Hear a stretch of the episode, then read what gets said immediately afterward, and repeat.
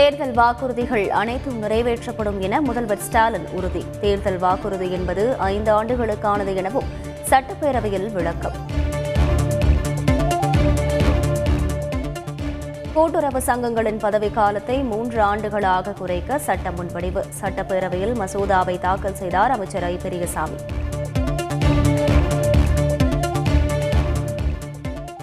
கூட்டுறவு சங்க திருத்த சட்ட மசோதாவுக்கு எதிர்ப்பு தெரிவித்து அதிமுக வெளிநடப்பு லாபத்தில் இயங்கும் நிலையில் முடக்குவதா என எடப்பாடி பழனிசாமி கேள்வி.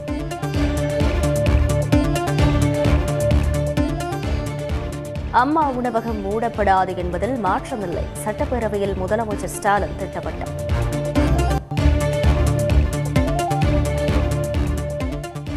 தமிழகத்தில் அனைத்து அரசு பணிகளும் தமிழர்களுக்கே வழங்கப்படும். சட்டப்பேரவையில் நிதியமைச்சர் பழனிவேல் தியாகராஜன் உறுதி. தமிழகத்தில் நீட் தேர்வை ரத்து செய்வது தொடர்பாக இன்று அனைத்து கட்சிகள் கூட்டம். அதிமுக காங்கிரஸ் பாமக விசிக உள்ளிட்ட கட்சிகளுக்கு ஆளும் கட்சி அழைப்பு. நீட் தொடர்பான அனைத்து கட்சி கூட்டத்தில் பாஜக பங்கேற்கும் ஆளுநரை சந்தித்த பிறகு தமிழக பாஜக தலைவர் அண்ணாமலை தகவல். தேர்தலின் போது வேட்புமனுவில் உண்மைகளை மறைத்ததாக புகார். ஓ பன்னீர்செல்வம் ரவீந்திரநாத் எம்பி மீது வழக்கு பதிய நீதிமன்றம் உத்தரவு. இலங்கை சிறையில் வாடும் தமிழக மீனவர்களை விடுவிக்க நடவடிக்கை எடுக்க வேண்டும். மத்திய வெளியுறவுத்துறை அமைச்சருக்கு முதல்வர் ஸ்டாலின் கடிதம்.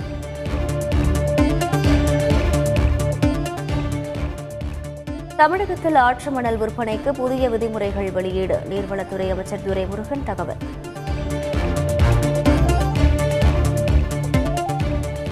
விவசாயிகள் சிறு குறு மற்றும் நடுத்தர நிறுவனங்களுக்கு பொதுத்துறை வங்கிகள் உதவ வேண்டும் மத்திய நிதியமைச்சர் நிர்மலா சீதாராமன் அறிவுறுத்தல்.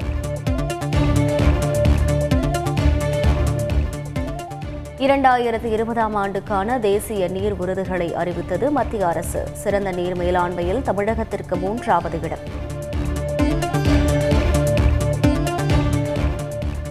ஓராண்டிற்குள் நூற்றி ஐம்பது கோடி தடுப்பூசி செலுத்தியிருப்பது இந்தியாவின் மன உறுதிக்கு அடையாளம். கொல்கத்தா நிகழ்ச்சியில் காணொலி மூலம் பங்கேற்ற பிரதமர் மோடி பெருமிதம்.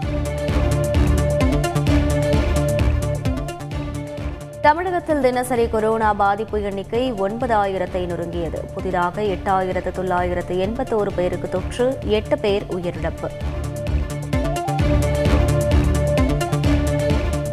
சென்னையில் ஒரே நாளில் நான்காயிரத்து ஐநூற்று முப்பத்தோரு பேருக்கு கொரோனா பாதிப்பு. செங்கல்பட்டு திருவள்ளூர் காஞ்சிபுரம் கோவையில் தொடர்ந்து அதிகரிப்பு.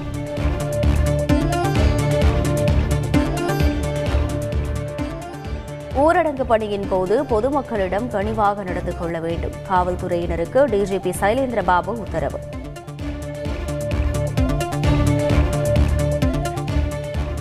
மருத்துவ படிப்புகளுக்கான அகில இந்திய ஒதுக்கீட்டில் ஓபிசிக்கான இருபத்தி ஏழு சதவீத இடஒதுக்கீடு செல்லும். உச்சநீதிமன்றம் உத்தரவு.